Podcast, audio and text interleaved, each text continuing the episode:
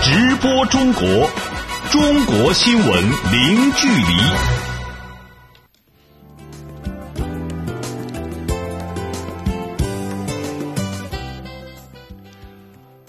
这里是直播中国节目，听众朋友您好，我是主持人林飞。你好，我是杨敏。今天节目的主要内容有：中国国家主席习近平考察北京冬奥筹办工作，强调合理制定规划，集约利用资源。中国国务院总理李克强春节前重回鲁甸考察灾后重建，强调农民工欠薪问题必须反复抓，抓到底。二零一六年全国财政收入同比增长百分之四点五，财政支出同比增长百分之六点四。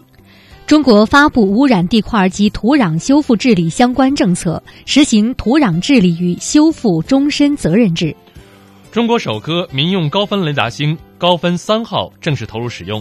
综合技术达到国际同类卫星先进水平。好，欢迎各位持续收听。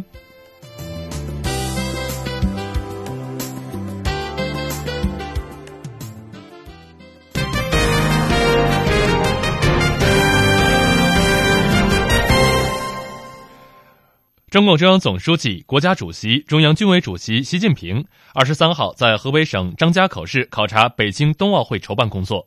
他强调，筹办二零二二年北京冬奥会是国家的一件大事，各有关地方有关部门要着眼于办成一届精彩非凡、卓越的奥运盛会，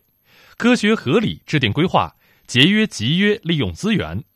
按照进度高质量完成筹办工作的各项任务。那么详细情况，来听本台记者蔡静彪为您发回的报道。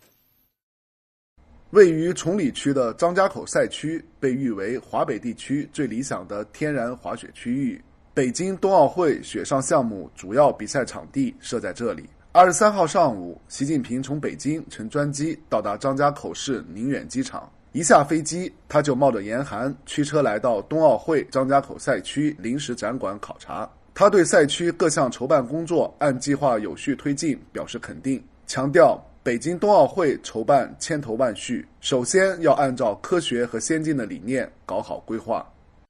首先，这个规划呀是最重要的啊。从这个地方讲啊，你一个时间空间啊，还是要合理啊，资源要素配置啊，也还是要合理。规划理念要搞好，啊，规划思想科学先进，呃，这路就对了，道路对了不怕遥远。是，而且咱们现在准备的很早，咱们这这五年前就开始做这事儿了，是吧？哎，但是呢，就是哪些事儿要早做，哪些事儿及时做，恰到好处。你追求的这个世界典范，也就是要聚焦在冬奥。所以你像这些基础设施都是围绕这个进行，空间的这个承载力，它的承载度你一定要掌握住。就这个小镇啊，适于放多大，你到底能搞多大？这个还是要很科学的来界定。还有一个，你还要注意到它的后续利用的问题。后续利用它，现在的这个奥运会的难题都是后续利用。从你们规划的角度，一定要科学。习近平指出，张家口赛区规划要同北京冬奥会筹办总体规划、北京市筹办规划紧密对接，全面落实北京冬奥会赛事和配套服务各项功能需求。习近平看望了正在云顶滑雪场集训的国家滑雪队运动员，大家向总书记汇报了训练和参赛情况，表示要勇攀高峰，争取最好的成绩。习近平强调，冰雪运动难度大、要求高、观赏性强，很能点燃人的激情。希望国家队勇于担当责任，坚持刻苦训练，不断提高技战术水平，努力为国争光。习近平指出，人生幸福快乐、强身健体十分重要。中国是一个十三亿多人口的大国，体育是重要的社会事业，也是前景十分广阔的朝阳产业。我们申办北京冬奥会。一个重要目的就是推动我国冰雪运动快速进步，推动全民健身广泛开展。我们这个奥运会啊，绿色、节约、廉洁。我说它重要的在哪里呢？就是说，中国人的小康啊，应有之义呢，要有一个健康哎，我们这个二零二零年建成小康，二零二五年我们全全民健康运动，这次办是北京和张家口一起办，一帮一啊，是吧？互相带动，那就起来了，冰雪运动就起来了，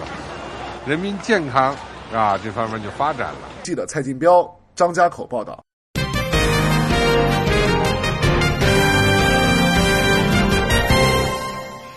中共中央政治局常委、国务院总理李克强二十三号重回云南鲁甸考察灾后重建，看到这里焕然一新的面貌，总理说：“你们这么短时间内建起新家园，令人欣慰。我代表习近平总书记对你们表示慰问。”二零一四年鲁甸地震发生之后，李克强第一时间赶赴震中龙头山镇指挥救灾。随后又两次主持召开国务院常务会，研究部署鲁甸抗震救灾和恢复重建。有关情况，我们来听记者翟磊发回的报道。二零一四年八月，李克强赴云南鲁甸指挥救灾时，遇到刚刚获救的沈凯彤，父亲当时正背着五岁的凯彤往安全地区转移。二十三号，李克强在重建后的甘家寨安置点见到了凯彤一家人。现在几岁了？八岁半了。八岁半了。你还记得当时你趴在耳朵说的话了吗？不记得。当时你受伤了，我问你疼不疼？你趴在耳朵说不怕，还记得吗？你在那么个大难面前都能够说不怕，将来你的路还很长，还会有困难，遇到困难怎么办？克服，那比不怕还要厉害，是吧？不光是我不怕，心里不怕，还怕克服的、战胜的。好，我们这个鲁甸有希望，国家有希望。啊！在甘家寨村民甘永荣家，得知小伙子在外打工养活一家六口，却被拖欠一年多工资，总理当即愤怒了。李克强说：“他是家中的顶梁柱，伤害他就是伤害他全家，这既违背市场规则，更违背道德良心，绝不能让农民工背井离乡、流汗再流泪。”我请你们首先在鲁甸这个地方排查一下，有多少人欠薪，然后把名单排出来。如果是本省的，你们负责解决；如果是跨省的，你们和省级交流，然后向。国家人力资源社会保障部备案，好吧？好，这个事儿请你们务必做到，因为他们已经受过灾，受过很大的创伤，和不能让他们雪上加霜啊！不能让心灵再受创伤。自然有灾难，但社会应该有温暖，这个事儿我们一定要把做到。李克强对随行的国务院部门负责同志强调：农民工欠薪，发现一起，解决一起，这一问题必须反复抓，抓到底，既治标又要治本，这是政府必尽的责任。当天，李克强总理一行还驱车一个半小时来到乌蒙山区昭通余家大冲自然村十三村民小组，这里都是贫困人口。房子都是人畜混住的土坯房，极少有外人到访。李克强带着从昭通集市买来的年货，给这个贫困村带来了过年的气氛和生活的希望。我们给你带点年货，这是糖。那是你们的关系。中里，你们的日子过得很艰难，但是我们要想办法让你们脱贫。那是的。搬出去愿意不愿意？愿意的。啊啊，愿意搬出。这个地方确实，你看还在风口里头。山的夹道里面，还冷，愿意搬是吧？愿意搬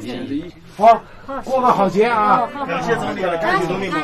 随后，李克强与村民围坐在村头坝子上，共话脱贫路径。总理对随行部长及省市负责人说：“对于农村异地扶贫搬迁和城市棚户区改造，要因地制宜，创新机制，个人、社会和政府共同努力，加快脱贫步伐。”记者翟磊，云南昭通报道。好的，感谢记者发回的报道。我们再来关注，岁末年初是农民工讨薪案件较为集中发生的时期。为了保障这类案件当事人尽快实现权利安度佳节，从去年十二月十二号起，中国各地法院开展了为期两个月的集中执行行动，着重执行追索劳动报酬等涉及民众基本生活的九类案件。目前执行到位金额超过三十八亿元，八万名申请执行人收到了执行款。那么有关情况，我们来听本台记者吴倩为您发回的报道。全国法院从二零一六年十二月十二号起开展的集中执行行动，涉及追索劳动报酬、农民工工资、赡养费、抚养费、抚育费、抚恤金、医疗损害赔偿、交通事故人身损害赔偿、工伤保险待遇等九类案件。至今已过去一个月，全国法院已向八万多名涉民生案件申请执行人发放了执行款。最高法执行局副局长吴少军介绍说，在本次集中执行行动中。各地法院多措并举，充分利用网络查控系统，实行被执行人名单制度、追究被执行人拒执罪等方式，加大对被执行人财产查控力度，依法采取罚款、拘留、限制出境、限制消费等强制措施，制裁规避、抗拒执行的行为，对拒执行为情节严重。构成犯罪的，依法追究刑事责任；为涉民生案件执行开辟绿色通道，接受财产线索举报，当日立案，当日启动查询，发现财产立即采取查封、扣押、冻结措施。据了解，法院执行过程中，被执行人下落不明，难以寻找；部分执行标的处置难度大，财产难以变现，被执行人确实没有履行能力等问题时有发生。法院方面二十四号也再次呼吁全社会共同努力，彻底解决执行难问题。需要形成源头治理、监管有序、制裁有力、社会协同的综合体系，需要健全工资支付监控和保障制度，完善工资保证金制度，推进企业工资支付诚信体系建设，建立健全企业失信联合惩戒机制。等等，同时呢，也要加强社会保险保障体系建设，确保人民群众呢不会因特别的这个事件啊陷入困境。记者吴倩，北京报道。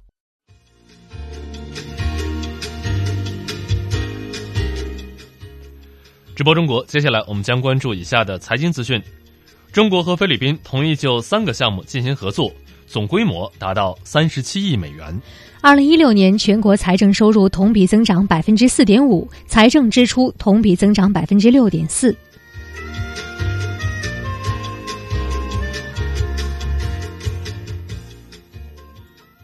直播中国，中国新闻零距离。欢迎您持续关注直播中国。我们先来关注中国最新的股市和汇市信息。首先是股市方面，二十四号，中国内地沪深两市全天窄幅震荡。石油、钢铁、煤炭、银行等权重股涨幅居前。那么，截止到收盘，沪指收报于三千一百四十二点五五点，上涨五点七八点，涨幅百分之零点一八，成交一千三百四十五点五四亿元人民币。深圳成指收报于九千九百四十一点五五点，下跌三十四点六四点，跌幅百分之零点三五，成交一千七百一十五点二零亿元人民币。香港恒生指数收报于两万两千九百四十九点八六点，上涨五十一点三四点，涨幅百分之零点二二，成交六百零五点零一亿港元。台湾加权平均指数收报于九千四百四十七点九五点，上涨二十三点九零点，涨幅百分之零点二五，成交金额新台币八百四十九点二五亿元。我们再来看汇市方面，来自中国外汇交易中心的最新数据显示，二十四号人民币对美元汇率中间价报六点八三三一，较前一交易日上涨两百四十一个基点。人民币对其他世界主要货币汇率中间价为：一欧元对人民币七点三六四四元，一百日元对人民币六点零六八九元，一港元对人民币零点八八零九三元，一英镑对人民币八点五六六零元，一澳大利亚元对人民币五点一八八一元，一新西兰元对人民币四点九五一六元，一加拿大元对人民币五点一六七三元。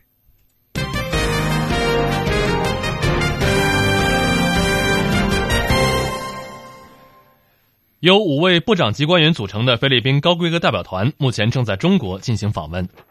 此次访问旨在落实中菲两国领导人2016年就开展双边经贸合作达成的共识。二十三号，中国商务部部长高虎城与菲方代表团成员进行了会谈。在随后的记者会上，高虎城透露，中菲同意就三个项目进行合作，总规模达到三十七亿美元。那么详细情况，来听本台记者陈宇为您发回的报道。当天的会谈从上午十点三十分开始，商务部部长高虎城率中方代表团与菲律宾财政部长多明尼斯率领的非政府代表团，重点就落实中菲两国领导人在经贸合作领域达成的重要共识，推动双方在改善民生、基础设施建设、优先合作项目和投融资等领域的合作深入交换意见。双方一致同意尽快重启中非经贸联委会，商签中非经济合作发展规划（二零一七到二零二二）。确定双方优先合作项目，启动早期收获项目建设。临近中午十二点，中国商务部部长高虎城与菲方代表团团长、财政部长多明尼斯共同召开记者会。对于会谈的成果，商务部部长高虎城介绍说：“我们和多明尼斯部长也已经基本上就两国在合作方面有关的项目实施的流程规则方面的文件呢达成了一致。呃，我期待着呢在。”多米尼斯部长呢访华期间，也就是今明这两天之内，呃，离开之前能够签署这份重要的文件。那么这份这份文件呢，将为呢，呃，中国和菲律宾在基础设施建设方面，在各个领域的合作当中，包括在交通、在公路、在通讯、在铁路、在灌溉、在民生等等各个方面，如何立项。啊，如何去申贷，如何进行金融方面的合作等一系列，制定一个透明的、公正的、符合两国政府的相关法律的一个操作性的文件，这会使呢中非之间的目前所规划的各个合作项目呢能够进行的更有更有效率，而且能够呢提高透明度。此次中非双方会谈的重点还包括商定两国经贸合作六年发展规划，确定优先合作项目。高虎城表示，目前该规划已经接近完成，期待在下个月召开的中非经贸联委会第二十八次会议期间正式签署。此外，他还透露，在上午的会谈讨论中，中非双方已经确定了首批三个项目，项目金额在三十七亿美元。基础设施合作是菲律宾关注的重点之一。此前，菲律宾代表团团长、财政部长多明尼斯表示，考虑到中国在基础设施建设领域经验丰富，菲方期待在铁路、电站等基础设施领域与中方加强合作。记者会上，多明尼斯说：“He wants to reduce poverty，减少贫困是我国政府当前的一大关切。我们在考虑减少贫困。”加强基础设施建设有利于这一目标的实现，这还有助于给民众提供工作。在世界经济不确定性上升之际，加强与好朋友的合作越发重要。非中加强经贸合作不仅对两国有利，也将惠及周边国家。目前，中非双方经贸合作日益升温。官方数据显示，二零一六年中非双边贸易额按人民币计同比增长百分之九点八，显著好于同期中国外贸的整体表现，也高于中国与东盟的贸易增速。记者陈宇，北京报道。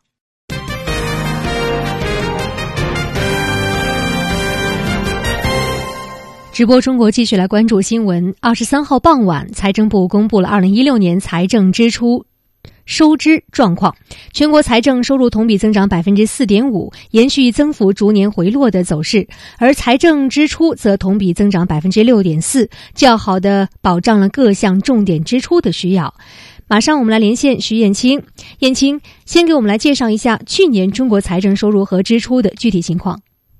财政部发布消息称，二零一六年全国财政收入完成预算目标，各部门进一步加强支出预算管理，各项重点支出得到较好保障。具体来说，一到十二月累计全国一般公共预算收入约十五点九六万亿元，比上年增长了百分之四点五。继二零一四年全国一般公共财政收入增幅创下一九九一年后首度个位数增长记录后，二零一五年财政收入增幅进一步放缓至百分之八点四。刚刚公布的二零一六年增长百分之四点。点五的数据可谓延续增幅逐年回落的走势。财政部分析称，主要原因包括：一是政策性减收较多，比如二零一六年全面推开营改增试点为近年减税规模最大的政策措施；二是经济下行产生的滞后影响。与二零一五年相比，二零一六年全社会固定资产投资、规模以上工业增加值等增幅仍有不同程度的回落，也制约了财政收入的增长。三是部分收入二零一五年基数较高，比如金融业税收和部分非税收入。等等，嗯，在财政收入增幅回落的同时，财政支出却在增长，这些钱花在什么地方了呢？财政部称，各级财政部门积极发挥职能作用，有效实施积极财政政策，扎实推进民生事业建设，切实加强支出预算执行管理，在收入增长放缓的情况下，较好地保障了各项重点支出的需要。一到十二月累计，全国一般公共预算支出约为十八点七八万亿元，比上年增长了百分之六点四。主要支出项目包括教育支出约二点八万亿元，增长了百分之六点八；社会保障和就业支出约二点一五万亿元，增长了百分之十三点三；医疗卫生和计划生育支出一点三一万亿元，增长百分之十；城乡社区支出约一点八六万亿元，增长了百分之十七点一等等。嗯，好的，感谢燕青的介绍。中国海关二十三号公布的数据显示，二零一六年俄罗斯首次取代沙特阿拉伯成为中国最大原油供应国。在中国原油进口大幅增加的背景之下，专家称中国需要采取措施降低石油对外依存度。那么详细情况，来继续听本台记者徐艳青发回的报道。中国是全球第二大石油进口国，而且是增长最迅速的主要进口国。数据显示，二零一六年俄罗斯对中国的原油出口增长近四分之一，达到了每天一百零五万桶。俄罗斯首次取代沙特阿拉伯成为中国最大的原油供应国。作为中国第二大原油供应国，沙特对中国原油出口量为每天一百零二万桶，较上年同期增长了百分之零点九。中国能源网首席信息官韩小平介绍说。呃，首先，俄罗斯和中国陆路相连，我们和俄罗斯呢可以通过铁路管道来进行运输，所以呢比较便捷。另外呢，由于国际油价比较低，那么欧洲的这种对石油的需求也比较少，所以俄罗斯呢这些年也是在不断的加大它的石油出口。去年的石油出口已经达到历史的最高水平，所以呢，在这样一个高水平下呢，而恰恰呢，这个中国呢是目前世界上为数很少的一个还在需求增加的市场。所以，对于俄罗斯来说呢，呃，尽可能的扩大在中国的市场份额呢，也变成了当务之急。所以，俄罗斯呢，优先向中国进行大规模的石油出口，在一定程度上呢，也挤压了沙特的这个石油市场。有分析称，尽管沙特通过长期供应合同把中国国有石油公司当作骨干客户，但是中国独立炼厂呢，则把俄罗斯当作更灵活的供应国，这也是俄罗斯对中国原油出口增加的原因。数据显示，二零一六年中国两大油田，也就是大庆和胜利油田，分别生产原油三千六百五十六万吨和两千三百九十万吨，较二零一五年合计减产超过了五百万吨。受此影响，二零一六年国内原油总产量呢，也将出现较大幅度的回落。在这样的背背景下，二零一六年原油进口同比上升了百分之十三点六，较二零一五年增长近每天九十一万桶，为记录最高年度增幅。中国石油对外依存度的问题再度引发密切关注。中国能源网首席信息官韩小平分析称，中国需要采取措施鼓励国内石油生产，从而降低对外依存度。呃，我们的对外依存度呢，原油的对外依存度已经超过了百分之六十五，而石油这也包括了进口的成品油。和其他的一些 跟石油有关的产品，那已经超过了百分之七十，这个水平呢，实际上已经超过美国历史的最高水平。所以对中国来说呢，能源安全问题变得非常非常的紧迫。我们必须要采取一些政策来鼓励国内的石油生产，加速油气的改革。通过油气改革，鼓励我们自身的石油开发能力的增强，而这个增强呢，会使我们的石油对外依存度呢逐步的下降。记者徐艳青北京报道。好，我们继续来关注新闻。中国国务院日前发布第一部全国市场监管中长期规划，也是进一步深化商事制度改革、推动市场监管改革创新的行动纲领。这份规划提出了市场监管的三大重点任务：一是改革市场准入制度，深化先照后证改革，深化商事登记制度改革，推进多证合一，提高便利化服务水平；二是营造公平有序的市场竞争环境，维护全国统。统一大市场，推动市场开发共享，加强网络市场、广告等重点领域市场监管，打击传销，规范直销。三是营造安全放心的市场消费环境，加强日常消费领域、新消费领域市场监管，加强老年人、未成年人等重点人群消费维权，加强市农村市场监管，健全消费维权机制。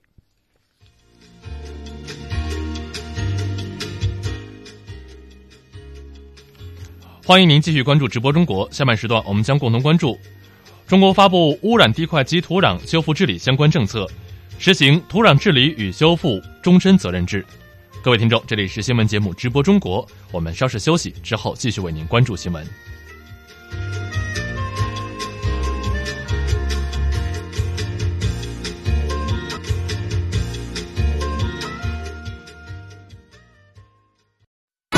直播中国，中国新闻零距离。直播中国下半段时间，我们首先关注今天节目的主要新闻。中国国家主席习近平二十三号在河北省张家口市考察北京冬奥会筹办工作。他强调，筹办二零二二年北京冬奥会要科学合理制定规划，节约集约利用资源，按进度高质量完成各项筹备工作。中国国务院总理李克强二十三号在云南鲁甸地区考察灾后重建时强调说：“农民工欠薪，发现一起解决一起，这一问题必须反复抓，抓到底，既治标又要治本，这是政府必尽的责任。”二十三号傍晚，财政部公布了二零一六年财政收支情况，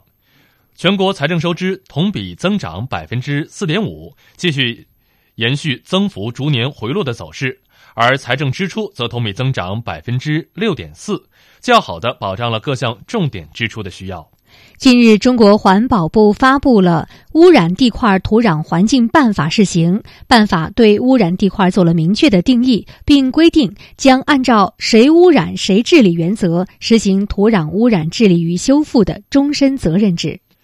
二十三号，中国首颗民用高分辨率雷达卫星“高分三号”正式投入使用。这颗地球遥感卫星不仅将为海洋环境监测、灾害监测等业务提供全新的技术手段，也将改变中国民用雷达卫星数据长期以来依赖进口的现状。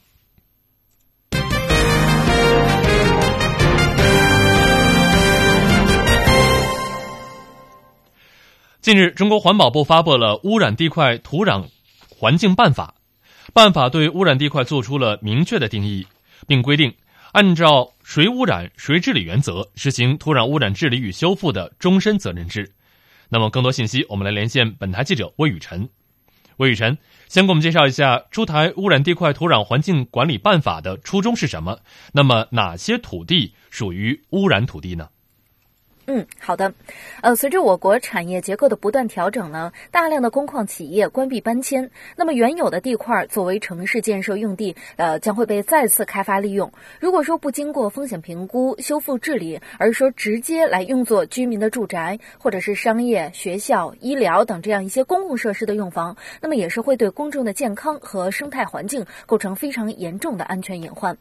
那么我们国家现行的这个环境保护法律法规呢，缺少专门的对污染地块的相关规定。那么这也是这一次出台《污染地块土壤环境办法》的背景。那么办法也是从这个操作性的角度，对污染的地块有了一个更为明确，而且是能够被公众理解的划分。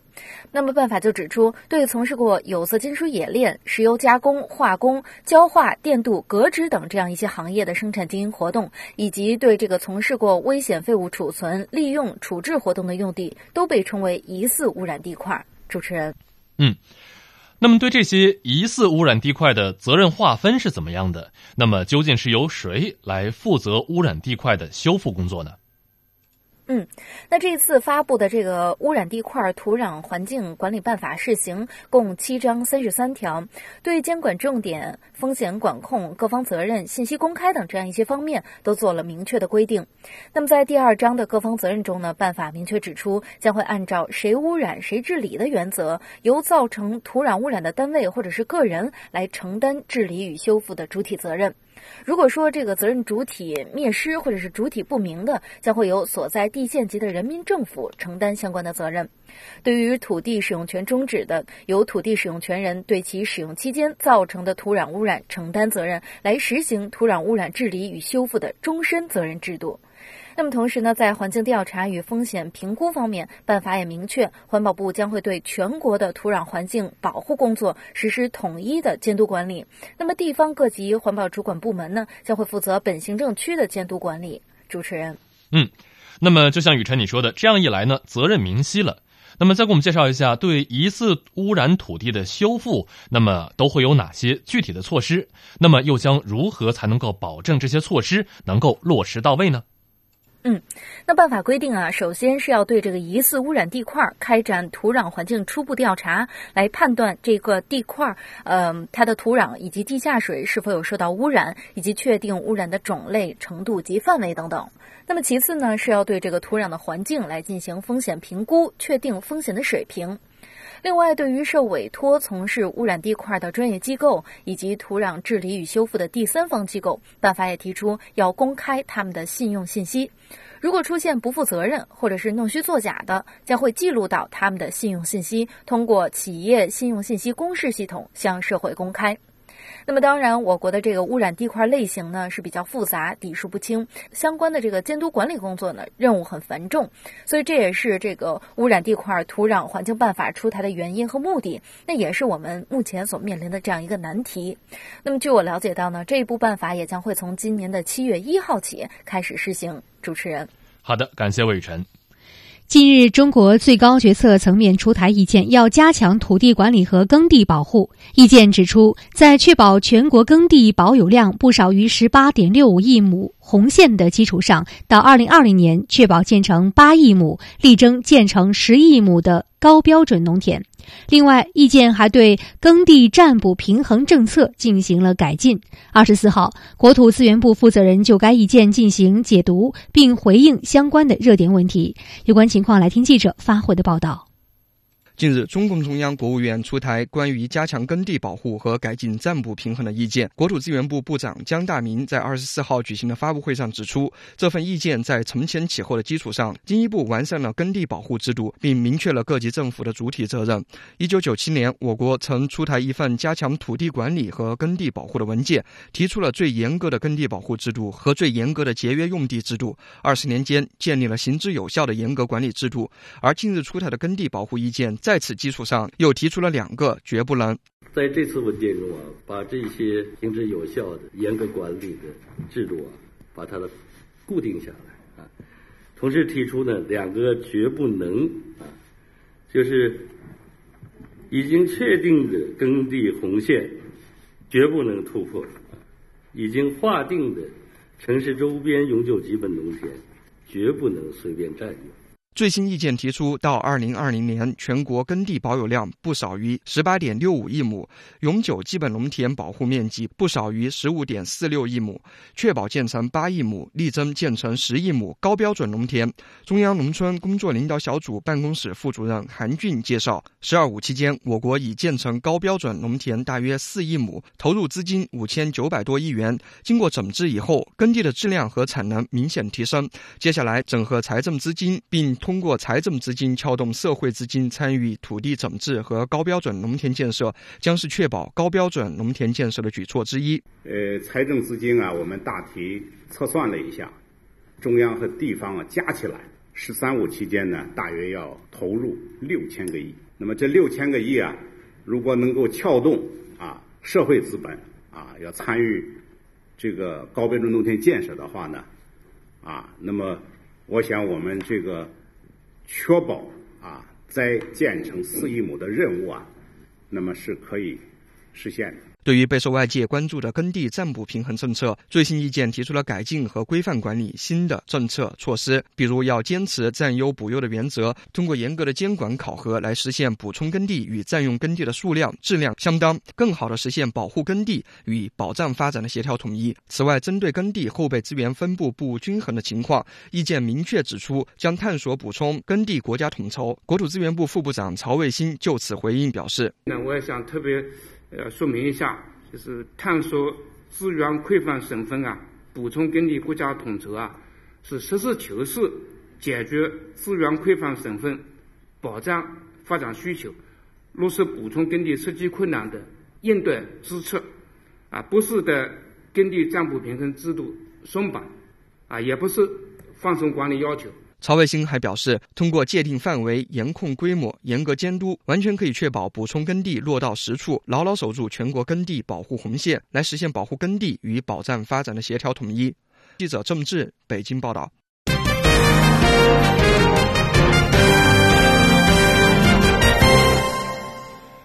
直播中国，我们来关注中国科技领域的最新发展。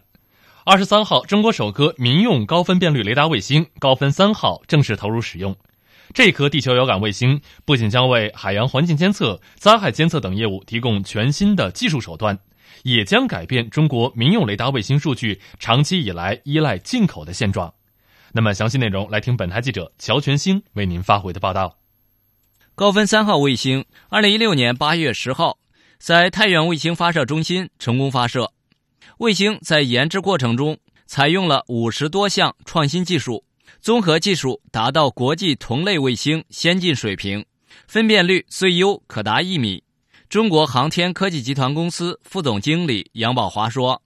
高分三号卫星是我国首颗民用一米分辨率 C 频段多极化。”合声孔径雷达遥感卫星，也是首颗设计寿命为八年的低轨遥感卫星。卫星具有十二种成像模式，可实现全天候、全天时成像观测。卫星指标在国际上同类卫星中处于领先地位。中国国防科工局副局长吴艳华表示，高分三号卫星在轨运行的五个月时间里，状态良好，达到研制设计要求。我想，历经五个月的机制攻关，我们圆满完成了卫星系统、地面系统以及天地一体化指标的在轨测试工作。测试结果表明，卫星各项性能指标完全达到设计指标，全面优于设计指标。呃，目前世界上成像模式最多的沙卫星，是吧？这颗卫星的投入使用，标志着高分专项全天时、全天候。对地观测能力的初步形成，将极大的改善我国民用天基高分辨率煞卫星数据全部依靠进口的现状，对于服务国民经济社会发展、保障国家安全和民生福祉具有重要的意义。高分三号卫星是高分专项天眼工程中唯一一颗雷达星，与高分家族的其他几颗光学遥感卫星相比。最大特点是有全天时、全天候的成像能力，投入使用后将为海洋环境监测与权益维护、灾害监测与评估等业务提供全新的技术手段。卫星的主用户中国国家海洋局副局长林山青说：“对海洋领域而言，填补了高分辨率海洋监视监测卫星的空白，完善了我国海洋卫星体系，可实现对海上船舶。”海岛、海岸带的高精度监测，海上溢油、绿潮、赤潮、海冰等海洋灾害的全天候的观测，对海洋权益的维护和海上综合管控能力的提升，建设海洋强国“一带一路”的建设都具有十分重要的意义。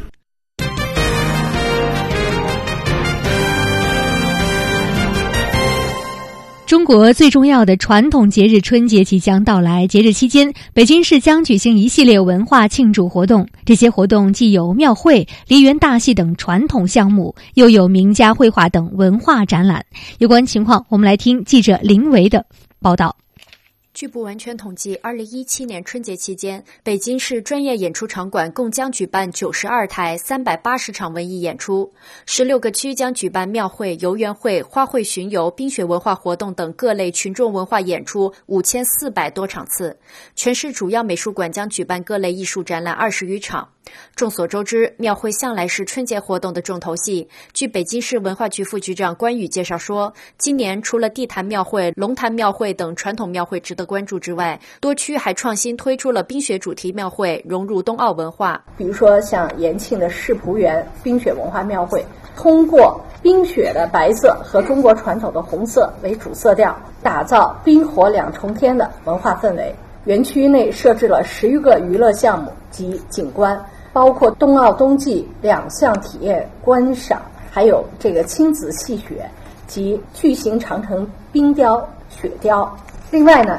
春节期间到二月十二日，中华世纪坛首次向公众推出冰雪文化集市活动，为市民提供冰雪文化体验、中国传统文化艺术品展，还有这个冰雪装备等综合性的文化消费体验活动。除了参加喜庆的庙会之外，充满京味儿的梨园大戏也是春节期间不可错过的特色项目。据北京京剧院副院长秦燕介绍说，二零一七年春节期间，北京京剧院准备了二十二场经典大戏，在国家大剧院等剧院展演，满足戏迷的需求。此外，节日期间，北京市首都图书馆、文化馆、美术馆等公共文化场所将照常向广大市民开放。其中，中国国家博物馆推出卢浮宫的创想大展，民众可以通过卢浮宫珍品见证法国八百年历史。中国美术馆推出杨柳春风古板年画精品展，展示与春节题材相关的民族艺术。而北京画院美术馆推出的齐白石精品展也让人期待。记者林维北京报道。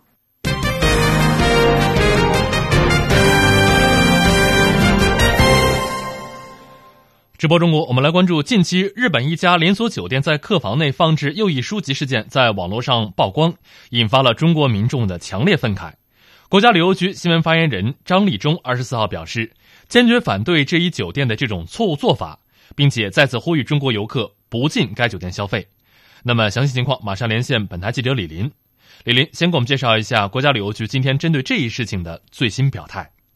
好的。国家旅游局新闻发言人张立忠说呢，APA 酒店这种错误的做法是对中国游客的公然的挑衅，严重的违反了旅游业的基本公德啊，所以说呃，我们对此坚决的反对。他还说，事件发生之后呢，国家旅游局驻日本办事处在第一时间就通过了相关的渠道向日方提出了严正的交涉啊，要求酒店呢撤除上述的书籍。那鉴于日本 APA 酒店坚持错误的做法呢？国家旅游局已经采取了相关的措施，要求所有出境旅游企业和这个旅游电商服务平台呢，全面停止和呃这家酒店的这个合作，停止使用这家酒店作为地接酒店，并且下架所有呃酒店的这个旅游产品和相关的宣传广告。那国家旅游局呢，再次呼吁中国访日的这个团组和广大的游客，要自觉的抵制 APA 酒店的错误做法，不进该酒店进行消费。主持人，嗯。那么，随着事件的发酵，中国网友们现在是什么态度？呃，目前呢，APA 酒店的这个脸谱主页呢，已经被愤怒的中国网友呃刷爆了。这家酒店发布的最新的一条帖子后面呢，已经有超过八百条中国网友的跟帖，而呃，这家酒店在脸谱上的评分呢，也被踩到了不足两分。呃，在抗议的跟帖当中呢，有网友贴上了美国 HBO 拍摄的南京大屠杀纪录片《被遗忘的一九三七》，并且用英文写道。这些尚未知情的人们，让我们一起来看日本曾经在南京犯下的残酷罪行。那有网友则讽刺啊，如果南京大屠杀不存在，那么历史真相就是美国从未扔原子弹到广岛和长崎，这都是日本编造的。啊，一名前往脸谱抗议 APA 的这个啊中国网友对记者说，APA 有这个右翼的背景，现在很多人却不知道，还继续的住着啊，尤其是现在春节旅游高峰期就快要到了。不能让去日本旅游的不知情的游客呢再上当。主持人，好的，感谢李林。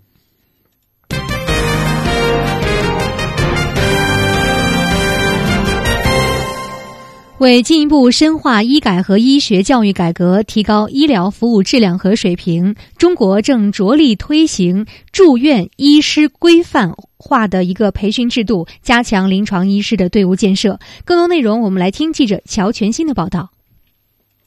住院医师规范化培训是指高等院校医学类专业医学生在五年医学院校毕业之后，以住院医师的身份接受的系统化规范化培训。二零一三年底，国家卫生计生委等七部门联合印发《关于建立住院医师规范化培训制度的指导意见》。二零一四年，中国招收首批由中央财政投入保障的住院医师。按照国家统一标准进行培训，制度实施三年来成效逐步显现。国家卫计委科技教育司副司长金生国说：“二零一四年我们开始啊，按照这个新的助培制度啊，来招收学员啊啊，一四一五一六三年啊，也招收了三年。刚才我报告，我们累计有十九万人了啊，参加培训。那么，呃。”这些学院里呢，呃，现在呢，应该说呢是，呃，三级医院的占的比重大一点，啊，占的比重大一点，啊，呃，能够半数以上，啊，半数以上，啊，是来自三级医院的，啊，其次呢是二级医院的，啊？来自二级医院，基层也有是吧？基层也有。刚才报告我们像全全科医生，全科医生主体是基层。呃，从住院医师培训制度来说呢，我们建立这个制度啊，它培养的人才呢，实际上呢是为各级医疗机构培养人才。啊，既是三级医院，也是为基层。刚才我给你报告了，是吧？那经过这样培养的全科医生，其实在基层可以很好的发挥作用，是吧？据了解，经过规范化培训的住院医师，在提高医疗质量、规范医疗管理、确保医疗安全等方面发挥了重要作用，促进了欠发达地区临床医师队伍的建设和医疗机构能力建设。国家卫计委科技教育司副司长金生国说。三是呢，有力的促进了欠发达地区，啊，临床这个医师队伍的建设和医疗机构啊这个能力建设，啊，刚才我们提到啊，这个东部地区啊，除了做好自己本地的住院医师规划培训工作之外，他们呢啊，积极的伸出援手啊，像上海啊这些地方啊，来这个。支持中西部，特别是西部边疆地区，尤其是新疆、西藏，啊，住院医师规划培训的工作啊，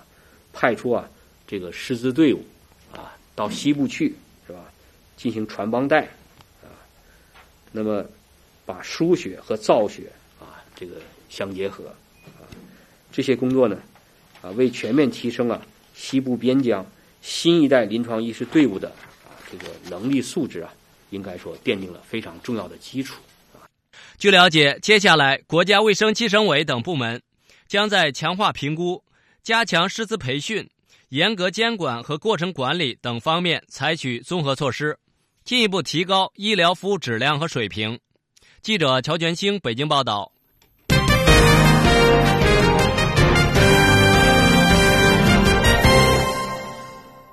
直播中国，我们来继续关注澳网的最新消息。中国女子网球名将彭帅今天在澳大利亚网球公开赛女双四分之一决赛中，与捷克名将赫拉瓦科娃搭档，以二比零击败了对手，闯入四强，创造个人在澳网女双的最好成绩。那么具体情况，来听本台驻澳大利亚记者张其志为您发回的报道。彭帅、赫拉瓦科娃今天的对手是赛会三号种子、里约奥运会女双冠军俄罗斯组合马卡洛娃和维斯尼娜。新赛季以来表现抢眼的终结组合，从开局就占据主动，第一盘七比五胜出。第二盘，彭帅组合在五比六落后的情况下，顶住压力将比赛带入抢七，最后七比五赢得抢七，昂首挺进半决赛。彭帅在女双比赛中的战绩不俗，曾夺得二零一三年温网和一四年法网女双冠军。今年是彭帅第十三次出战澳网女双赛事，此前最好成绩是二零零九年与中华台北的谢淑薇组队杀入八强。在今天另外一场中国选手的比赛中，十一号种子徐一凡与美国选手阿塔沃组合挑战二零一五年澳网冠军萨法洛娃马泰克，结果零比二败北，遗憾止步八强。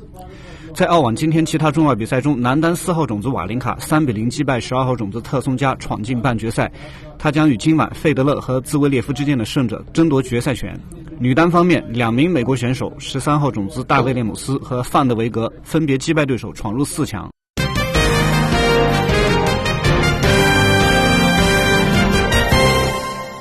好，接下来我们来看看海外华人的相关新闻。隆冬时节，拉脱维亚首都里加白雪皑皑，银装素裹。当地时间二十二号午后，人们不约而同从城市的四面八方涌向位于市中心的拉脱维亚协会，去那里赶庙会，迎接中国春节的到来。这是在拉脱维亚举办的首场中国庙会。协会大楼的一层，两个超大的中国结。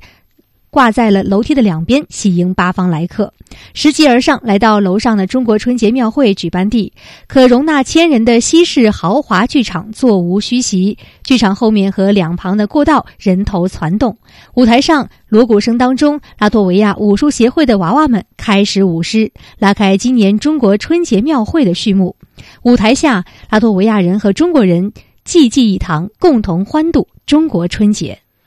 那么这场中国庙会啊，是由拉脱维亚华侨华人联合会、拉脱维亚大学孔子学院和拉脱维亚留华同学会联合举办的。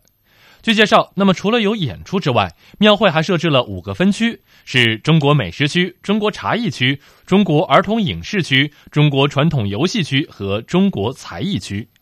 拉脱维亚华侨华人联合会常务副会长，也是本次活动承办方负责人夏小雷对我们说：“为了确保庙会啊能够顺利进行，他和队友们花了三个月的时间用来筹备，希望这场原汁原味的中国春节庙会能够让拉脱维亚民众感受到真正的中国，能够感知中国，了解中国文化。”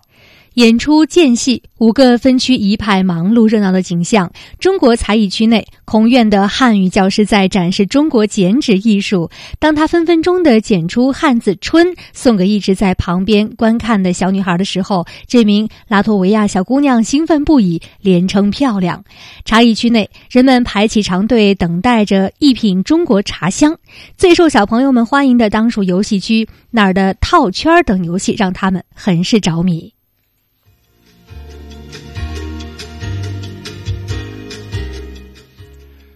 直播中国，在今天节目的最后，我们来简单回顾一下今天节目的主要新闻。